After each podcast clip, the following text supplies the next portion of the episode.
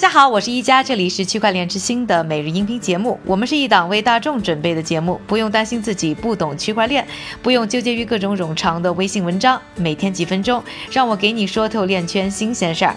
今天呢是二零一八年的最后一天了，这里呢要提前祝贺大家呢新年快乐。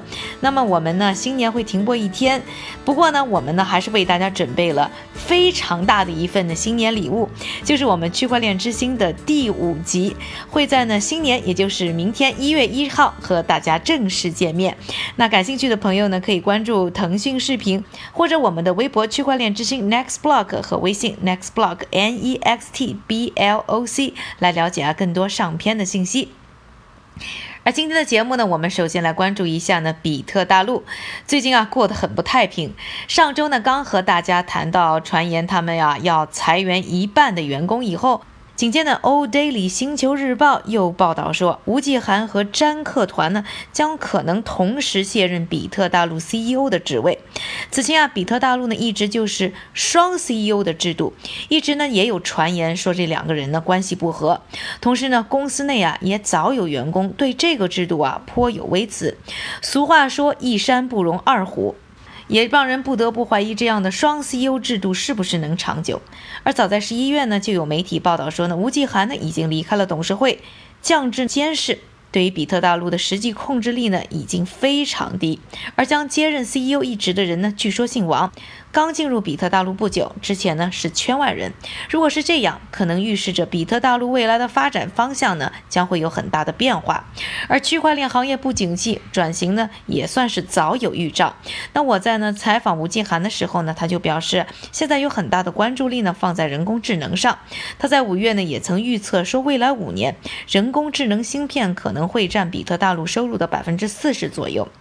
现在呢，还有消息说呢，比特大陆呢正计划停止所有的矿池业务，并且呢以委托呢经销商啊代售他们二手的蚂蚁矿机 S 九。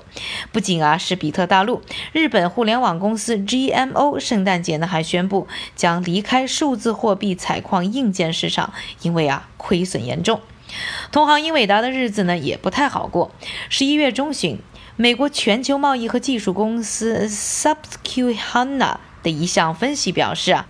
使用 GPU 来开采以太坊的利润啊，已经从去年七月的近每币一百五十美元降到零，这造成英伟达这样的相关生产商的芯片需求出现明显的下降，业务呢也自然受到影响。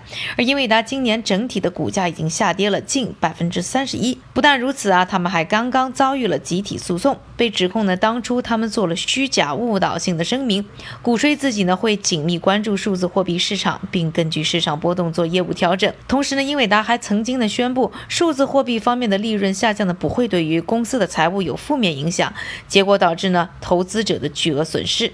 眼看着这些呢，原本行业当中最挣钱的公司啊，一家一家呢出现问题，实在让人觉得呢，二零一八年呢是有一些寒冷。而今天呢是二零一八年的最后一天，最近呢我们说到的行业动态啊，确实也是坏消息呢多过好消息。那么呢，马上要进入二零一九年了，二零一九又会如何呢？今天呢就和大家呢再展望一下二零一九年。总的来说，多数的行业专家是预测二零一九将比今年要乐观一点。首先呢，随着功能型数字货币在二零一八年消失光芒，在二零一九年，证券型通证，也就是 STO，则将渐渐成为新热点。因为对于机构投资者来说，更需要这样的合规型的数字货币来带动他们进场。除此之外呢，也会在二零一九年看到更多大型的金融机构扮演更重要的角色。比如说，纳斯达克计划新年第一季度呢开始比特币期货交易。而列支敦士登的联合银行和日本富士第一银行呢，也都有发布呢相关的证券型通证和稳定币的计划。第二个预测呢，就是区块链产品和项目的正式登场。二零一七和二零一八年呢，算是 ICO 的年份，很多项目呢融资发币。预计呢，二零一九年将看到这些项目呢真正的发布产品。不少的知名创业项目，比如说 Filecoin、SALT。Cyber Network 和 Inkma 呢等项目都会在新的一年呢有新的动作。另一方面呢，就会有不少呢老牌企业呢出来驱动区块链项目的落地。除了我们最近才说到的脸书会考虑发布稳定币之外呢，像支付巨头 Visa 呢就计划要推出呢自己的基于区块链的跨境支付数字身份系统。另外呢，韩国的通讯巨头。开考呢也计划在第一季度呢推出专有的区块链生态系统。另外呢，还有不少呢围绕食品安全、溯源方面的新应用。另外的第三个预测呢，就是二零一九年我们可能会看到更多啊央行数字货币，也就是 CBDC。那我们的节目也曾经说过，在十一月的时候，国际货币基金组织的总裁拉加德呢就提到，当货币面临历史性转折之际呢，各国央行应该考虑发行数字货币。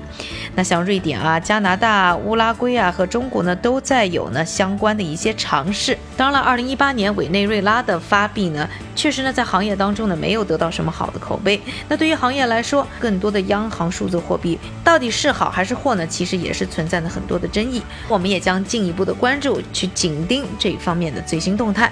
二零一八年对于数字货币行业呢，算是泡沫被刺破的一年。对于行业来说，虽然进入冬季，但是呢，也是看到呢投机者的慢慢离场，可能才能看到更多的人呢，真正的把精力和时间放在好的产品上，为更长久的发展做准备。二零一九是否就能带来新的起飞，我们拭目以待。下面的时间还是交给我们的韭菜哥，他为大家准备了一系列链圈的最新快讯。好的，一家，我们先来看一组企业方面的消息。Ripple 的全球战略客户主管 Marcus Treasure 称，Xcurrent 和 Xrapid 他们的业务增长速度都很快，这使得银行和支付公司间可以更快、更便捷地实现资金支付。未来，在真正的商业流程和转售流程中，大部分支付都会转向 Ripple 创建的更加开放的互联网络。